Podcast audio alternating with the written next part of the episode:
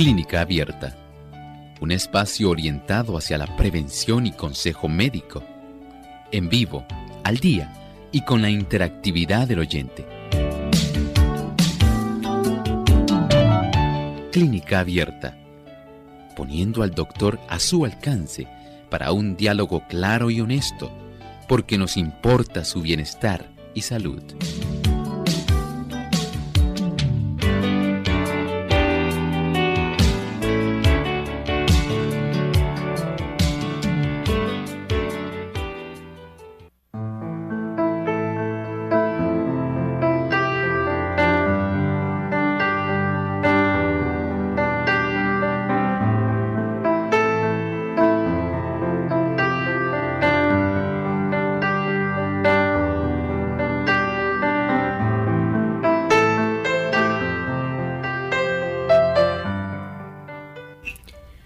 Estar al sol puede causar dolor y la orina se puede tornar de color rojo después de un ataque.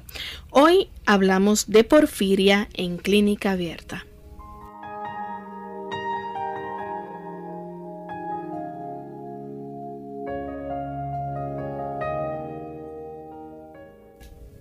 Un saludo muy especial a los amigos que nos sintonizan a esta hora en este espacio de clínica abierta. Gracias por esa fiel sintonía que nos brindan, por hacernos parte de su día y porque junto a nosotros también ustedes crean conciencia sobre la importancia de la salud. Hoy vamos a estar hablando de una condición que se llama porfiria, así que les invitamos a permanecer en sintonía para que se orienten en cuanto a este tema en el día de hoy. Enviamos un cariñoso saludo a todas las personas que nos sintonizan en Ecuador. Gracias a Radio Nuevo Tiempo, nuestro programa puede llegar hasta ustedes, así que eso nos ayuda a estar más cerquita de ustedes. Gracias también por la labor que realizan allí en Radio Nuevo Tiempo para que nuestros amigos puedan beneficiarse de los buenos consejos que aquí brindamos y para ustedes nuestro pensamiento saludable hoy.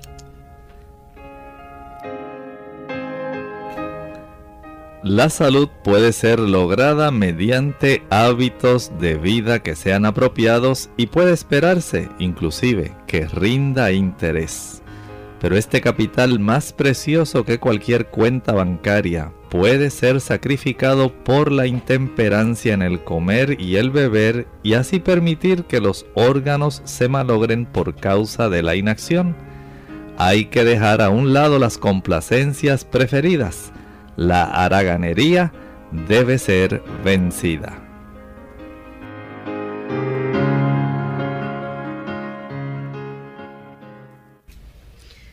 Bien, vamos entonces con nuestro tema para el día de hoy, porfiria.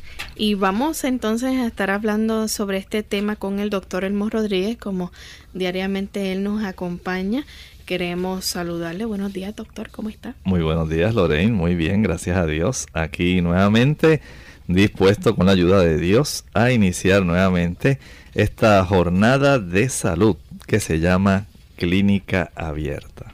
Doctor, y este tema que vamos a estar tocando en el día de hoy quizás eh, pueda ser nuevo para muchas personas.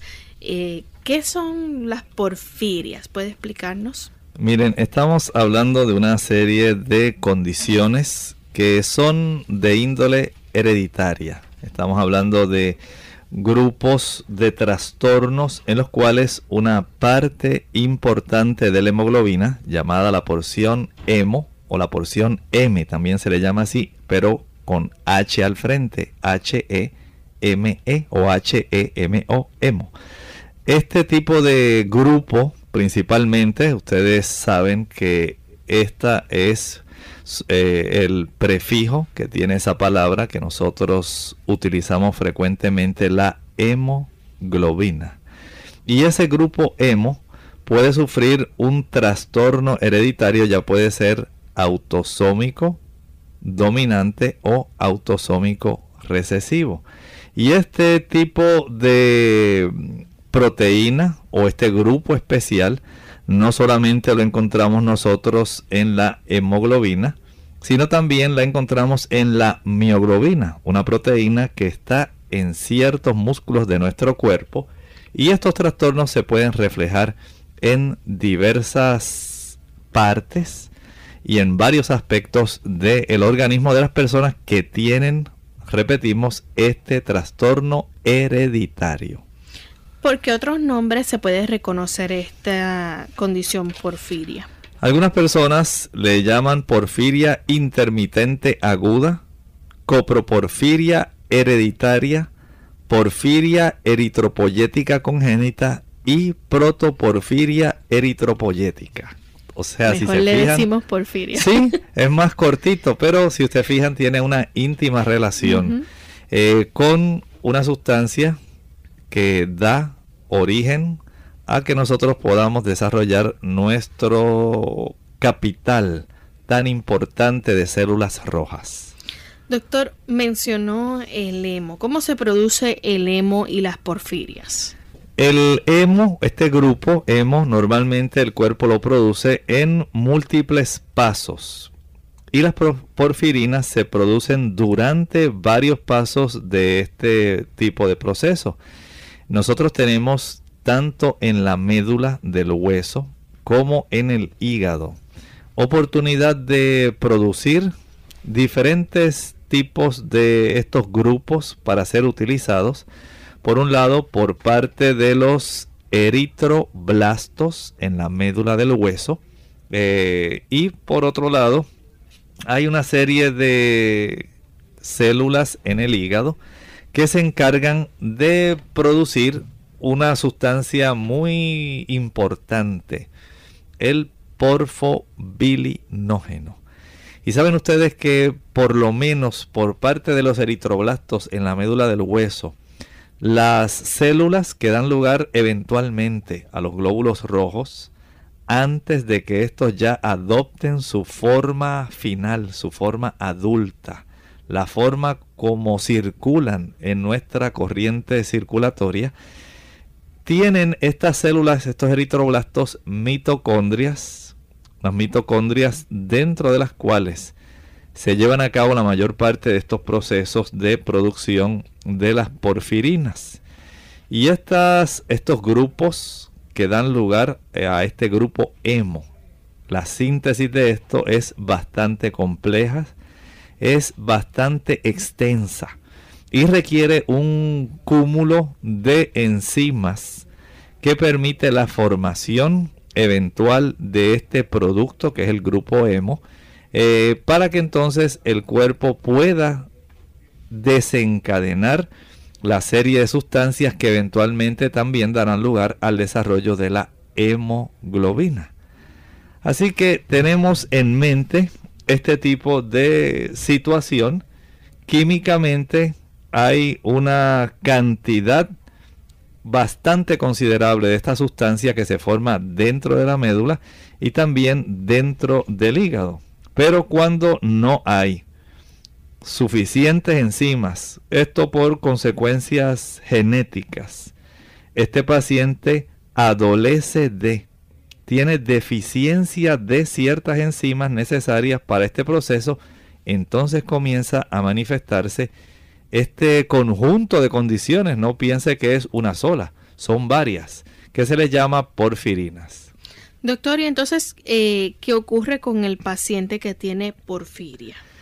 Este paciente que, como dijimos, es un paciente que ya viene con este defecto de nacimiento, va a estar entonces acumulando cantidades anormales de los químicos que tienen relación con estas porfirinas en el cuerpo. Eh, por ejemplo, hay dos sustancias que son muy importantes y que se van acumulando. Este es, por ejemplo, un aminoácido o un ácido más bien. Eh, se llama aminolebulinic acid, ácido aminolebulínico.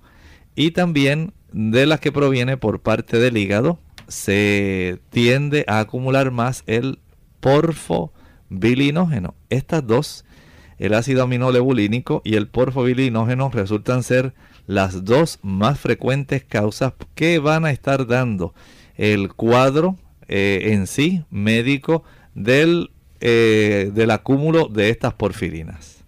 ¿Cuántas formas de porfiria hay?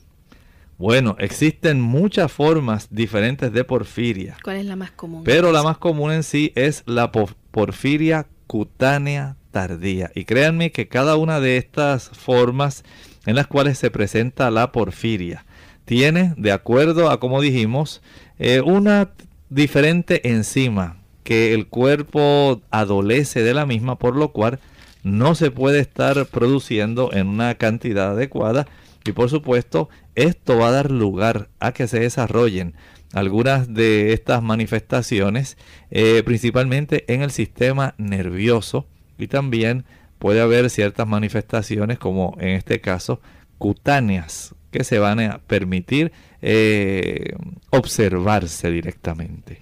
Doctor, ¿qué factores eh, pueden desencadenar entonces ataques de ciertos tipos de porfiria? Hay algunos factores que son comunes que nosotros conocemos y que pueden dar lugar a que el organismo de estas personas que tienen estos trastornos manifieste más rápidamente esta sintomatología. Digamos que la persona utiliza drogas. Esto puede desencadenar eh, la aparición más rápida en estos pacientes que tienen esta deficiencia enzimática por causas hereditarias. Si utiliza drogas, si se desarrolla algún tipo de infección, si esta persona ingiere alcohol, si esta persona utiliza hormonas como los estrógenos, se pueden desencadenar ataques de ciertos tipos de porfiria. Pero como repetimos, la persona, recuerde, tiene esta condición por ciertas deficiencias hereditarias, genéticas, deficiencias desde el punto de vista de la producción de enzimas que son necesarias para todo el proceso en la producción de estos grupos hemo.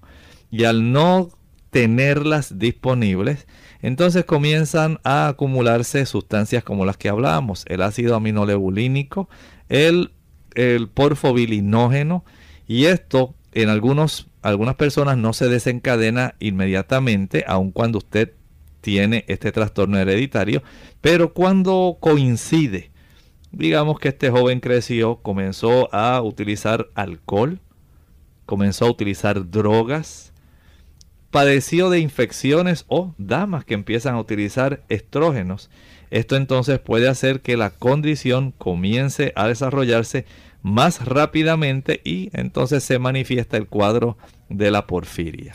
Vamos a hacer nuestra primera pausa. Al regreso vamos a estar compartiendo con ustedes, amigos, los síntomas de la porfiria para que tengan entonces una idea más clara de cómo es que se manifiesta esta condición. Un mal silencioso. Hola, les habla Gaby Zabalúa Godard con la edición de hoy de Segunda Juventud en la Radio, auspiciada por AARP. No importa cuántas veces lo repitan, el no tomar conciencia de que el colesterol es un mal silencioso que eventualmente puede provocar la muerte sigue siendo el principal obstáculo para tratar a tiempo esta enfermedad. Al no haber síntomas, muchas personas no hacen caso y acuden al médico cuando la enfermedad está avanzada. A pesar de que el colesterol en sí mismo no es perjudicial, es precisamente cuando sus niveles suben y se acumulan en las paredes de las arterias cuando empieza a presentar problemas. En estos casos, evita la ingesta excesiva de azúcar y derivados. Aumentar el consumo de fibras, controlar el peso e iniciar un programa de ejercicios puede ser suficiente para bajarlo. Sin embargo, en algunos casos el colesterol elevado no es solamente consecuencia de malos hábitos alimenticios, sino de una alteración genética heredada. Otro factor indirecto que puede estar relacionado con el aumento del colesterol es el estrés la edad y el tabaquismo. Por ello es preciso hacerse un examen médico para definir la causa y encarar con el médico de cabecera el tratamiento adecuado. Sigue el consejo y no los dejes para después. Realízate la prueba para medir el colesterol hoy mismo. El patrocinio de AARP hace posible nuestro programa. Para más información, visite www.aarpsegundajuventud.org www.aarpsegundajuventud.org. La soya y sus derivados reducen el nivel de colesterol en la sangre así como el de triglicéridos.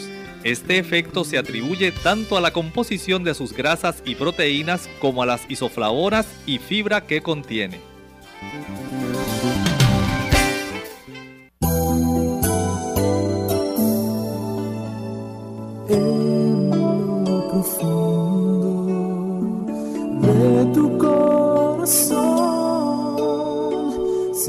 antes que la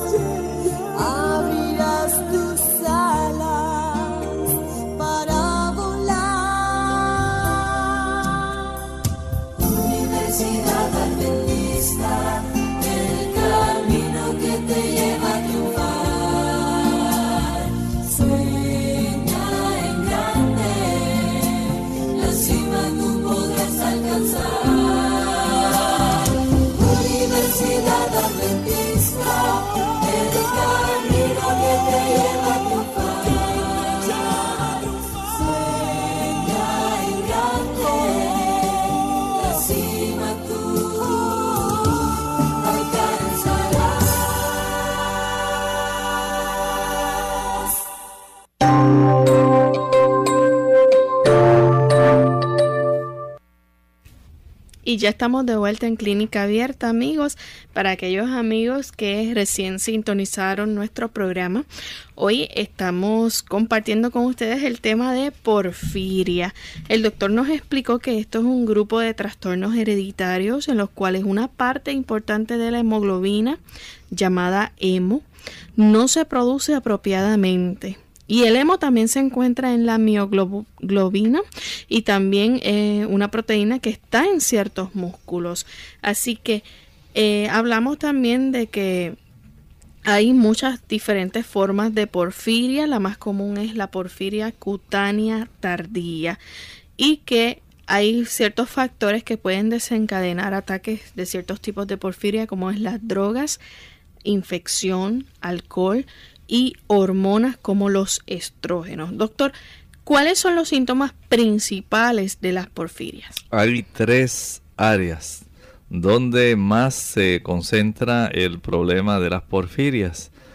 Primero, en el sistema digestivo, cólicos o dolor abdominal. Y está solamente en algunas formas de esta enfermedad. Recuerde que estábamos hablando de que hay diversos tipos de porfirias y hay que tener en cuenta esto, de acuerdo al defecto que exista dentro de la persona, este trastorno hereditario, cuál sea la enzima que esté afectando más a esta persona, entonces se va a estar desarrollando algunas de las diferentes tipos de porfirias que existen.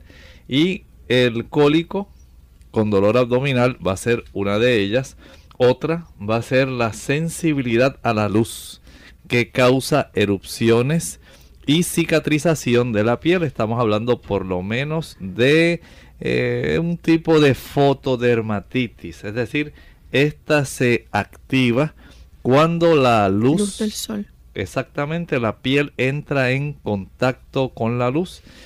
Hay otro tipo donde se va a desarrollar más bien problemas con los sistemas nervioso y muscular. Y esta puede ser un poco la más preocupante ya que puede desencadenar convulsiones y también alteraciones mentales. Noten entonces cómo por lo menos de las ocho diferentes eh, deficiencias que existen que pueden causar porfirias, por lo menos estas tres logran ser las principales que van a estar siendo manifestadas. Y de las tres, esta última, la que da más manifestaciones al sistema nervioso, es la que más se puede recordar. Doctor, ¿y cuándo ocurren entonces los ataques? Si nos puede describir también cómo son estos. Bueno, estos ataques ocurren en forma súbita, generalmente con dolor de estómago fuerte, seguido de vómito y de estreñimiento. Estar al sol puede causar dolor, sensaciones de calor, ampollas, al igual que enrojecimiento e hinchazón de la piel. Las ampollas van a sanar lentamente, a menudo con cicatrización o con cambios en el color de la piel y pueden ser deformantes.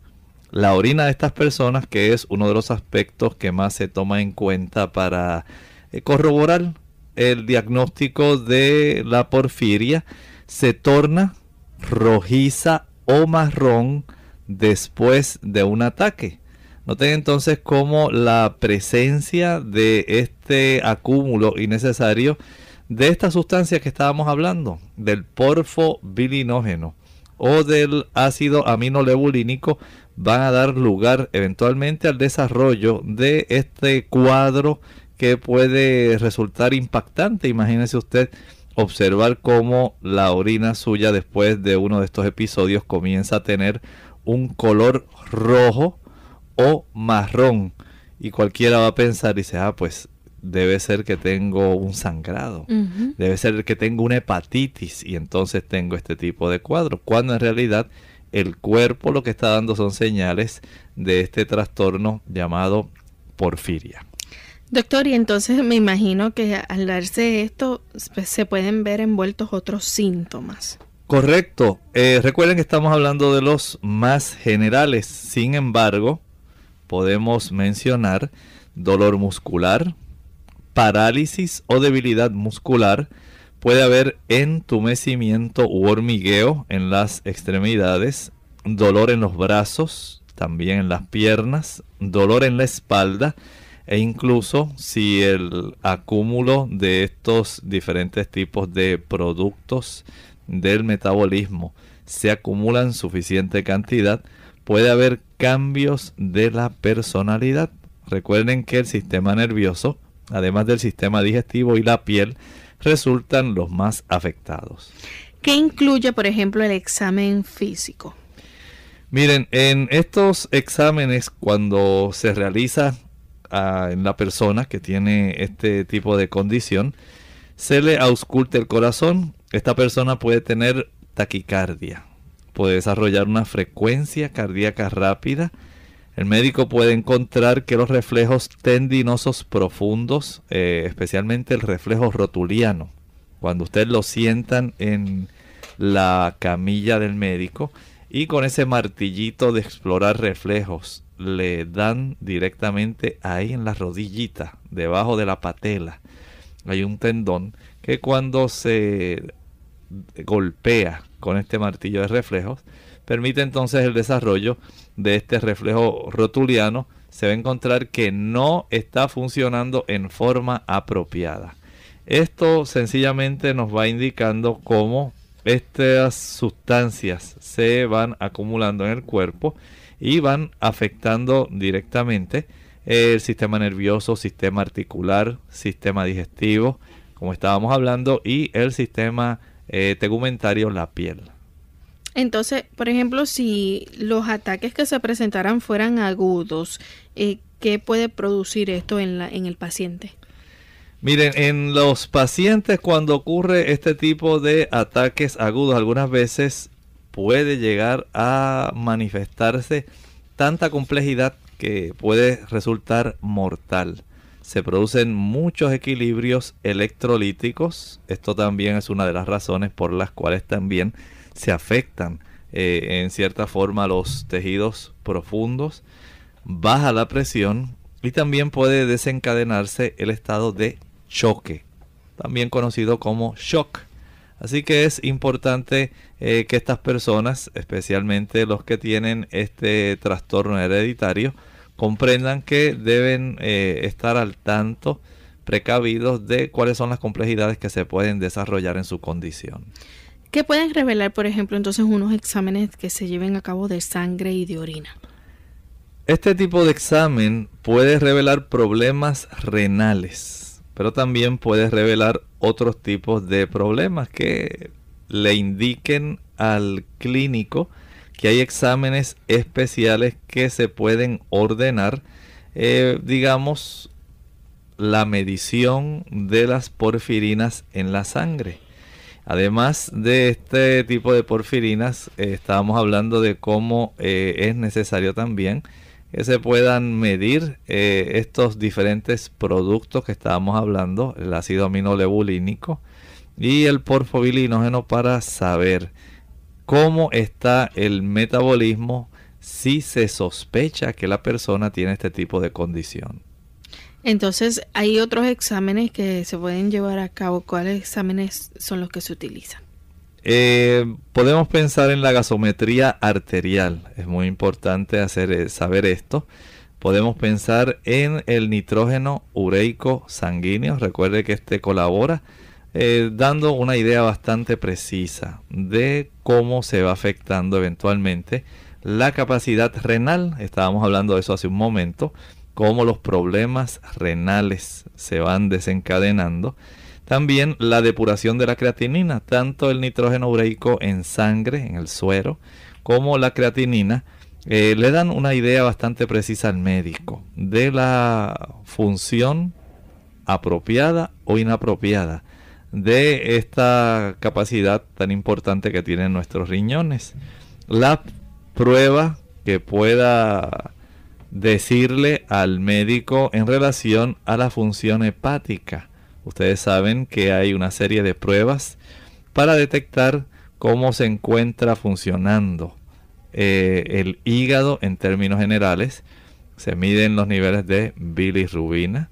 Se pueden saber por la presencia, la elevación de las enzimas hepáticas, también cómo se encuentra la formación de triglicéridos, la formación del colesterol, todo esto da indicios junto con la deshidrogenasa láctica, las globulinas, la albúmina, todo esto ayuda para que el médico pueda tener una idea justa de cómo se encuentra el funcionamiento hepático.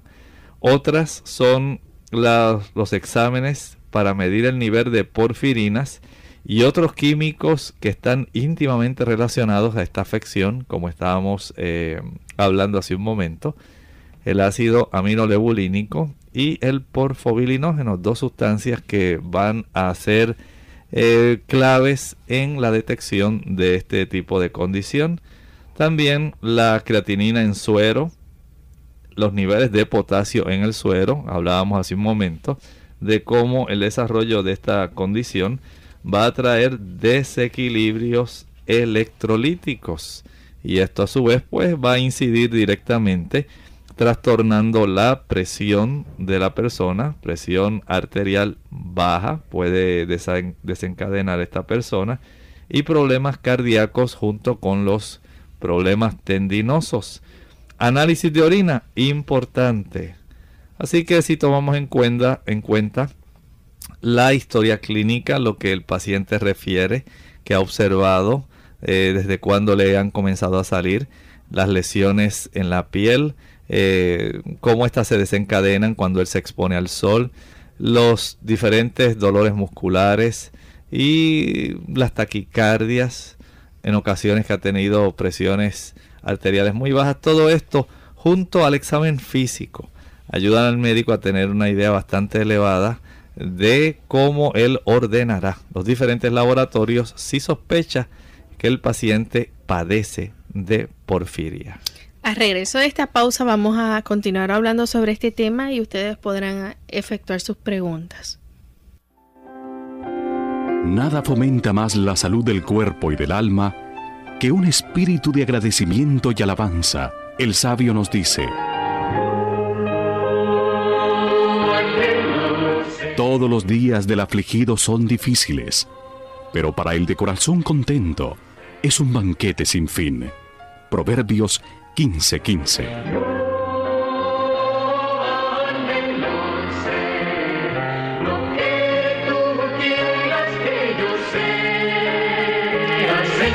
Cultivemos hoy un espíritu de gratitud para nuestro Creador. Un mensaje de esta tu emisora amiga.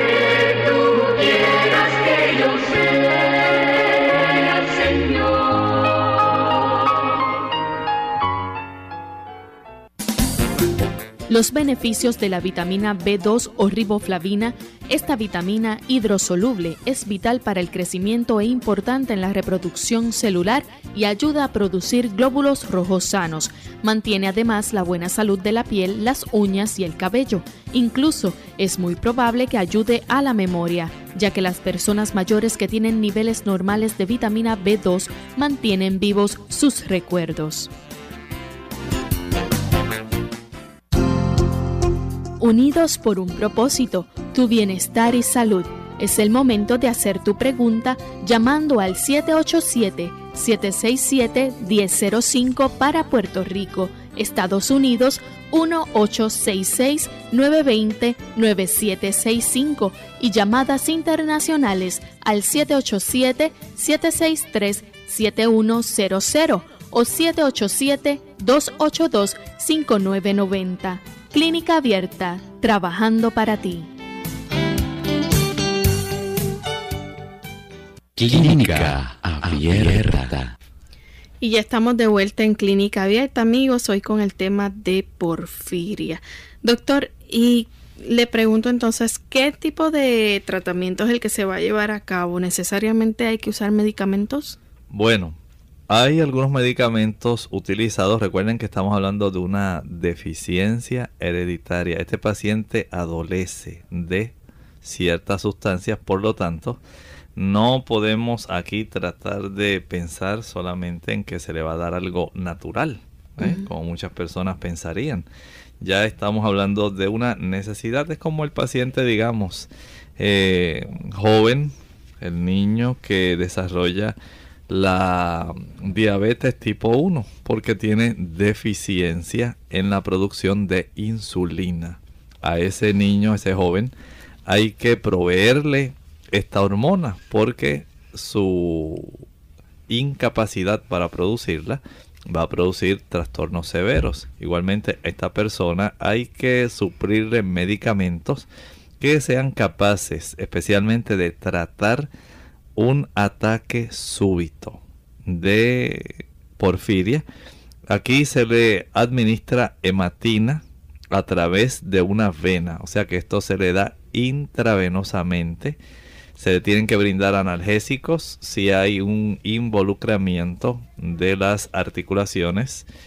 Propanolor para poder controlar esos latidos cardíacos. Recuerden que si esto es, si se desarrolla un ataque súbito, no es que la persona va a estar todo el tiempo con este tipo de condición. Por eso decíamos que, eh, por ejemplo, las drogas, las infecciones, el alcohol, los eh, diferentes tipos de prescripciones hormonales en las damas, esto puede desencadenar el desarrollo de un ataque súbito de porfiria en las personas que tienen ya esta deficiencia eh, que está íntimamente ligada a nuestra herencia.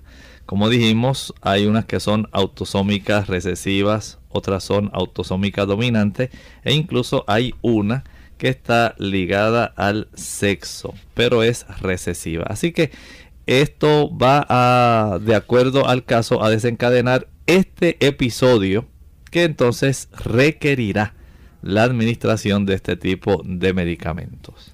Entonces, eh, ya que hemos visto cuáles son los otros tratamientos, aparte de los medicamentos, ¿verdad? Que se pueden utilizar y pueden abarcar. Bueno, ya que hablamos de la hematina que se administra intravenosamente, los analgésicos, el propanolol para controlar los latidos cardíacos y los sedantes para ayudar a esta persona a que le dé un poco de sueño y tenga menos ansiedad, se puede utilizar la cloroquina para como un tratamiento dentro del espectro de los diferentes fármacos que se pueden utilizar administración de líquidos. Recuerden que va a haber trastornos en los electrolitos en estas personas.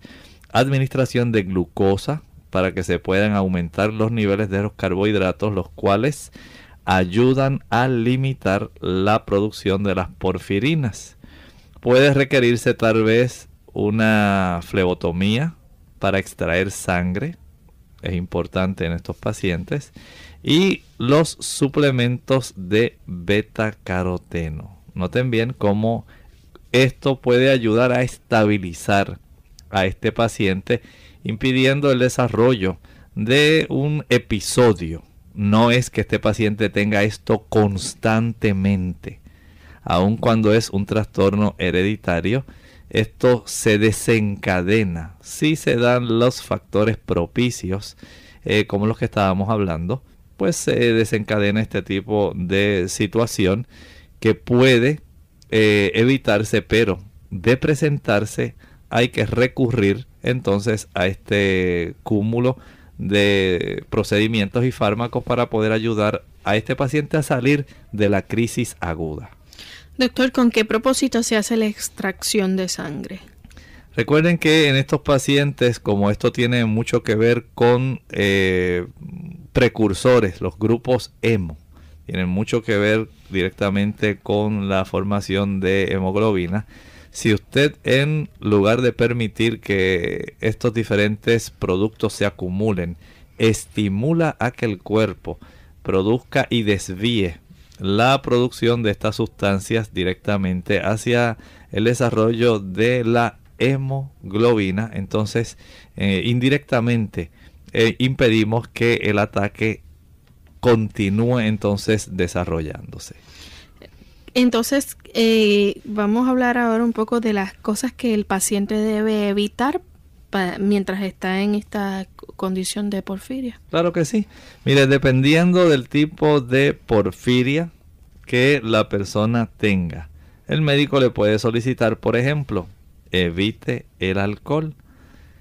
Recuerden que es uno de los desencadenantes que estábamos hablando eh, y que esto puede contribuir para que la persona lo desarrolle. Por lo tanto, si usted sabe que el alcohol, por usted estar ingiriendo frecuentemente, ya sea cerveza, sea vino, sea vodka, whisky, ron, no importa el tipo de alcohol que sea, evítelo. Ah, que si a usted le gusta, no es cuestión de que si a usted le gusta.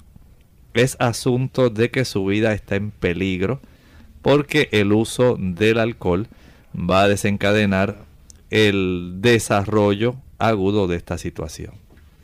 Aparte entonces del alcohol, eh, ¿hay algún otro factor que se debe tomar en cuenta para el paciente y que debe evitarlo? Claro que sí. Eh, por ejemplo, si el paciente es una dama y ya tiene este tipo de condición y es de las damas que le no porque le agradara sino que estaba utilizando sustancias hormonales estrógenos principalmente.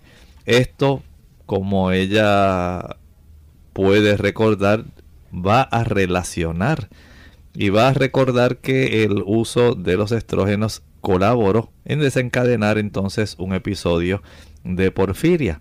Por lo tanto, se le solicita al paciente que por favor trate entonces de evitar ese tipo de medicamento. Y usted pensará, bueno doctor, pero entonces es posible que ella tenga otros trastornos porque por algo le estaban dando los estrógenos. Sí, es cierto. Pero hay que buscarle alternativas ya que si de antemano sabemos que hay cierto medicamento que va a propiciar el que se desencadene un cuadro como este, donde aún su vida se puede poner en riesgo, ¿no creen ustedes que vale la pena hacer ajustes? Claro, no podemos eh, ser necios desde ese punto de vista, tenemos que hacer ajustes. Igualmente si el paciente utiliza algún tipo de droga en sí, hay que sentarse con él y hablar francamente, decirle, mira, no puedes seguir llevando este estilo de vida. El uso de heroína, el uso de cocaína, eh, marihuana, estas drogas que pueden desencadenar en ti nuevamente el desarrollo de este tipo de condición, este ataque agudo de porfiria, tú lo puedes evitar. No vale la pena que tú tengas eh, el desarrollo de una condición que pueda trastornar tanto tus electrolitos, puede afectar tanto tu corazón, tus articulaciones, tu sistema digestivo, tu sistema nervioso, además del efecto que en sí tiene la droga, que puede entonces desencadenar el desarrollo de esto. Por otro lado, si la persona también eh, tiene el tipo de porfiria, donde se desarrollan estas lesiones que son abundantes en la piel a causa de la fotodermatitis, pues vamos a evitarlo.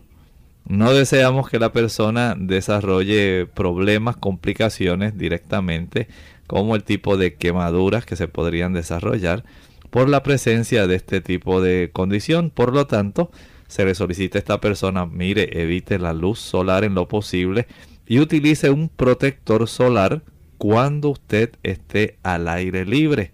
Esto va a colaborar de tal manera que usted puede fácilmente eh, evitar el desarrollo de este tipo de complicaciones como ocurre en estas personas, eh, necesariamente usted tiene que protegerse porque ya usted sabe, no es aconsejable que usted tenga este tipo de problemas en la piel, digamos el desarrollo de esas ampollas, el enrojecimiento, la hinchazón de la piel.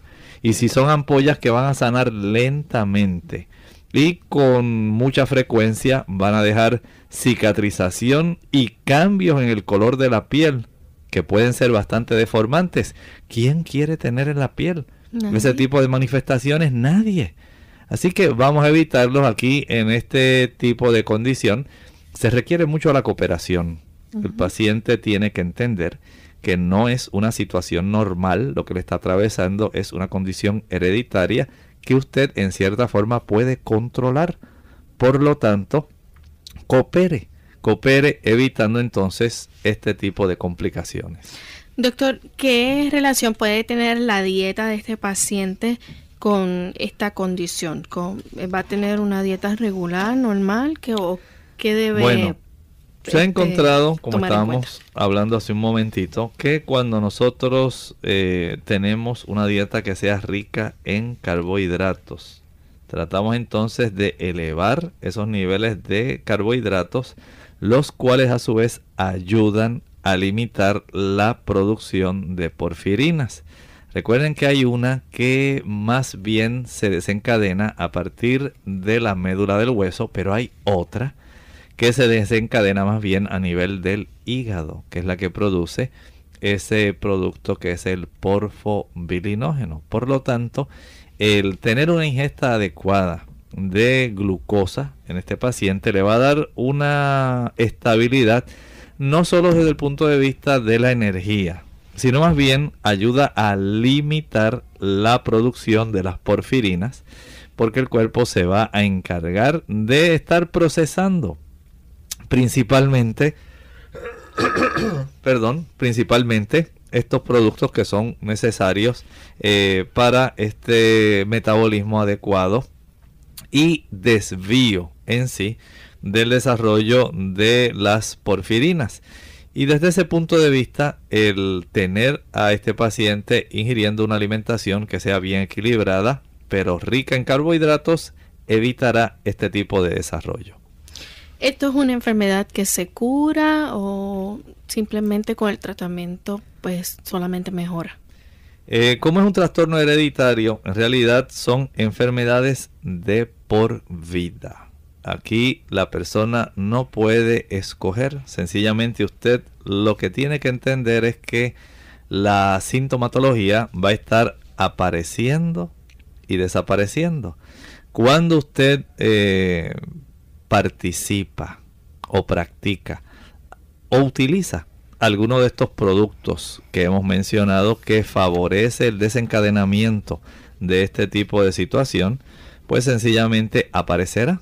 Tan pronto usted tiene conciencia de que no debe utilizar estos productos, de que si usted los utiliza va a desarrollarlo, pues lamentablemente usted puede tener esa opción o me porto desobediente y utilizo las drogas, utilizo el alcohol, utilizo los estrógenos, utilizo ese tipo de sustancias que me van a desencadenar esto, pagaré las consecuencias muchos dolores articulares, dolores de espalda, náuseas, vómitos, eh, trastornos en el ritmo del corazón, mm, vamos a tener problemas en el sistema nervioso y todo eso sencillamente porque usted se hizo el terco y no quiso cooperar.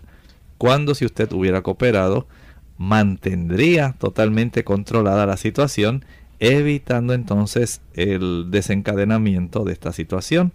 Ahora, Recuerden que algunas formas de esta enfermedad causan más síntomas que otras.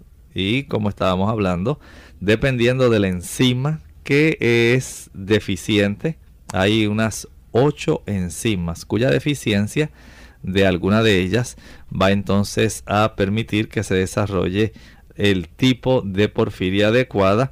De acuerdo a eso entonces se pueden desarrollar más síntomas unas que en otras.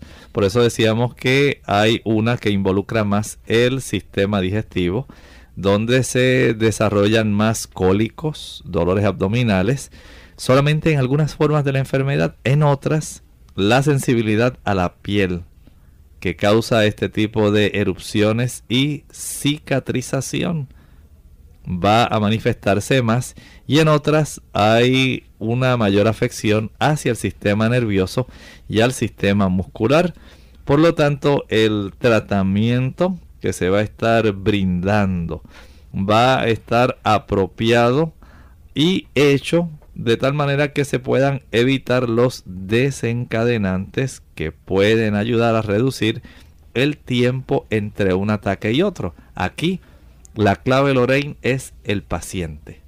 Si el paciente tiene deseos de cooperar, él mismo va a estar ayudando para que no se repitan estas situaciones que ponen en riesgo su vida. Y que el ataque sea más corto. Pues claro que sí. Pero si el paciente es una persona consciente y una vez ya se ve involucrado en el desencadenamiento de este tipo de ataque agudo y él se las ve tan y tan mal que dice, no, definitivamente no voy a permitir que esto vaya a afectar mi vida. Recuerden que pueden haber tales complicaciones que algunas veces se pueden convertir en potencialmente mortales a consecuencia de los trastornos en los electrolitos. Y estos desequilibrios en estos electrolitos pueden producir la presión arterial baja, o sea, hipotensión, puede desencadenarse el cuadro de choque o shock. Y esto puede poner su vida seriamente en un peligro de muerte, así que evítelo. Sencillamente se necesita la cooperación y como es su vida la que está en riesgo, más vale que esta persona pueda cooperar y pueda permitir que entonces su cuerpo se mantenga lo más controlado posible por cuanto es una condición hereditaria que apenas lo que puede hacer es controlarla. Doctor, sin embargo, si la persona no pone de su parte, puede tener hasta complicaciones. ¿Qué complicaciones va a haber? Es muy cierto, estas personas pueden desarrollar coma, puede desarrollar cálculos biliares a consecuencia de la forma donde más tiende a afectar eh, según la variante. Si es la afección hepática, pues va a tener un mayor desarrollo de estos cálculos biliares. Otros pueden desarrollar complicaciones como la insuficiencia respiratoria. Por eso era que se ordenaban aquellos tipos de estudios de gasometría arterial. Quiere saberse cómo se encuentra definitivamente la dilución de los gases y su concentración en la sangre, cómo está la concentración de oxígeno, la concentración del dióxido de carbono. Y esto eh, es muy importante eh, tener esa medida para saber si ha desarrollado este paciente, este paciente, perdón, la insuficiencia respiratoria. Puede este paciente también complicarse desarrollando pérdida de movimiento, parálisis. Una parálisis que empeora. Y, y aquella variante donde el paciente eh, manifiesta la forma que afecta principalmente la piel. Pues sencillamente la cicatrización de la piel, eh, el dolor que le va a estar causando en la piel, esa sensación de calor, el desarrollo de las ampollas, el desarrollo del enrojecimiento y la hinchazón. Además, imaginen ustedes ampollas que sanan lentamente, a menudo con bastante cicatrización, cambios en el color de la, piel y la deformidad que esto genera, pues son parte de las complicaciones cuando se tiene este tipo de variante.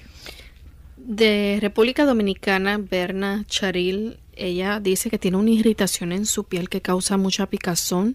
Se le forman unas zonas más blancas en donde le pican. Eso puede ser de alguna infección o algún desarreglo en su sangre o no tiene nada que ver. Eh, ella quiere hacerse un examen de la sangre para ver qué sale y si debe preocuparse. Bueno, antes de que ella decida hacerse algún examen de la sangre, es mejor que vaya directamente primero a un dermatólogo que el dermatólogo le haga una valoración, ¿verdad?, de toda la situación que le está afectando. Y estoy seguro de que si él considera eh, importante ordenar algún tipo de laboratorio que haya que realizar, esto se hará de tal manera que lo que se sospeche eh, pueda ayudársele cuanto antes. A veces pueden ser hongos, a veces pueden ser diferentes dermatosis que pueden hacer estos cambios en la coloración. En ocasiones hay personas que tienen esta uh, decoloración de la piel y son sencillamente avitaminosis que tienen las personas porque no tienen una buena nutrición. Pero el dermatólogo afortunadamente como tiene un ojo más experto en detectar estas situaciones, al visualizarla, él rápidamente sospechará. Y si él cree pertinente la orden de algún tipo de estudio, así él lo efectuará. Olga, me imagino que esa recomendación irá también para Olga de España. Ella dice que hay días que le salen unas erupciones en la piel que le pican mucho y luego al día siguiente se le quitan. Eh, ¿Qué puede hacer o tomar? o ponerse cuando le sale esto, cómo evitar que le salgan. Bueno, recuerden que la dermatitis atópica, los eczemas, son muy frecuentes en la población mundial. Y hay tantos factores que inciden en el desarrollo de estos eczemas eh, que van desde factores eh, nutricionales hasta factores como por ejemplo los químicos, digamos que hay disueltos en el agua que usted utiliza para usted bañarse. Todo esto puede afectar la cantidad de agua que usted ingiere, los eh, alimentos que pudieran tener presencia de sustancias eh, sumamente alergénicas y que pueden desencadenar en la piel entonces un cuadro. Recuerden que la piel al convertirse en el tipo más amplio, vamos a decir, el tejido más abarcante para la depuración de nuestro cuerpo, va a ser un reflejo directo de condiciones que van a estar afligiendo a una persona. Si usted es de estas personas que le gustan los productos que tienen edulcorantes, eh, si es de las personas que le gustan de los productos que tienen eh, sustancias que van a estar brindándole cierto tipo de coloración, saborizantes, edulcorantes y colorantes artificiales. Todo esto de una u otra forma incide directamente en la calidad de la piel que usted tenga. Si usted es una persona que no le agrada tomar suficiente agua, si su piel está inactiva, y esto es muy frecuente y muchas personas no saben, que su piel necesita expulsar toxinas. Si esos poros están inactivos, porque usted no se ejercita, porque usted no desea sudar, ay, es un problema. Sencillamente no quiero sudar para sentirme pegajoso. Pues usted está obstruyendo una de las vías de eliminación, de desintoxicación que tiene su cuerpo. Es la que tiene una mayor superficie de área que va a estimular ese tipo de expulsión de sustancias no deseables. Y si usted impide eso, es como si usted quisiera impedir, perdón, que eh, saliera la orina de su cuerpo. O si usted quisiera evitar defecar. Todo esto lo que va a traer son trastornos. Y saben que por lo general, la mayor parte de las afecciones que impiden que usted tenga unos buenos sistemas de eliminación, ya sea por la vía respiratoria, a través del intercambio de gases. La expulsión de gases al exhalar, usted expulsa una buena cantidad de gases cuando usted también tiene una ingesta adecuada de líquidos. Usted va a tener una buena depuración renal. También al usted ingerir una buena cantidad de agua y de ingerir una buena cantidad de fibras, va a tener una buena defecación, una buena expulsión y el hígado también a través del sistema biliar constituye otra de las cinco vías de eliminación. Pero la piel, esa sí va a sufrir porque cuando alguno de estos otros sistemas se afecta, la piel por lo general va a ser un reflejo de cómo el cuerpo tiene obstrucción a nivel de estas otras vías depurativas y por lo tanto comienzan a manifestarse estos tipos diferentes de eczema. Trate de corregir algo de lo que hemos hablado que usted entienda que no está procediendo adecuadamente. Aumente la ingesta de agua, nútrase mejor especialmente los carotenoides. Recuerde que el consumo de beta-carotenos, la exposición de la piel al sol, también ayuda mucho y en los casos de eczemas, el aplicar algún tipo de aceite, eh, como el aceite de oliva, la vitamina E, colaboran evitando esa manifestación de irritación localizada. Y que nuestros amigos recuerden que en el caso de la porfiria, eh, las erupciones en la piel no son únicamente el síntoma que se va a ver, está combinado junto con otros síntomas. Así es, y recuerden, es un trastorno hereditario. Doctor, finalmente antes de despedirnos, eh, ¿hay manera de que nuestros amigos puedan prevenir las porfirias? Bueno, esto es algo muy difícil. Usted más bien lo que puede prevenir es el ataque, el episodio que se desencadene porque una vez ya usted viene con esta deficiencia, eh, pues digamos que ya usted la tiene, no puede hacer mucho. Sin embargo, sin embargo, es necesario que usted tenga un tipo de asesoría genética de tal manera que le pueda servir a los futuros padres con antecedentes familiares de cualquier tipo de porfiria, para que ellos sepan cuánta probabilidad, dependiendo del tipo de porfiria, dijimos que hay cerca de unas 8 diferentes, pueda entonces eh, evitar o sea la mayor probabilidad que se desencadene en su descendencia. Bien, de esta manera hemos llegado al final de nuestro programa, agradeciendo a todos el habernos acompañado durante el día de hoy. Pero antes, como de costumbre, queremos dejar con ustedes este pensamiento y recordarles que mañana ustedes tendrán la oportunidad de hacer su pregunta en clínica abierta. Así que mañana es el día para todo tipo de consultas.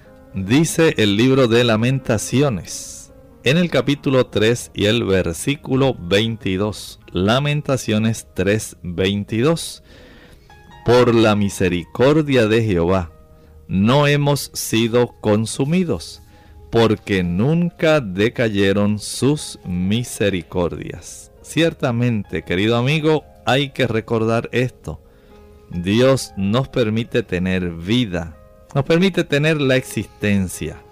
Y a consecuencia de esa bondad del Señor, es como tú y yo estamos hoy en pie. Agradecele al Señor por su misericordia y permite que tu alabanza ascienda hacia Él en gratitud por tu existencia. Bien, nosotros nos despedimos. Dios mediante estaremos de vuelta con ustedes en el día de mañana en otro espacio más de Clínica Abierta. Compartieron con ustedes el doctor Elmo Rodríguez Sosa y Lorraine Vázquez. Hasta la próxima.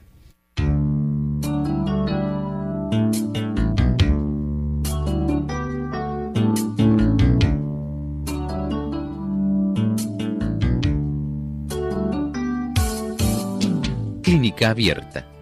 No es nuestra intención sustituir el diagnóstico médico.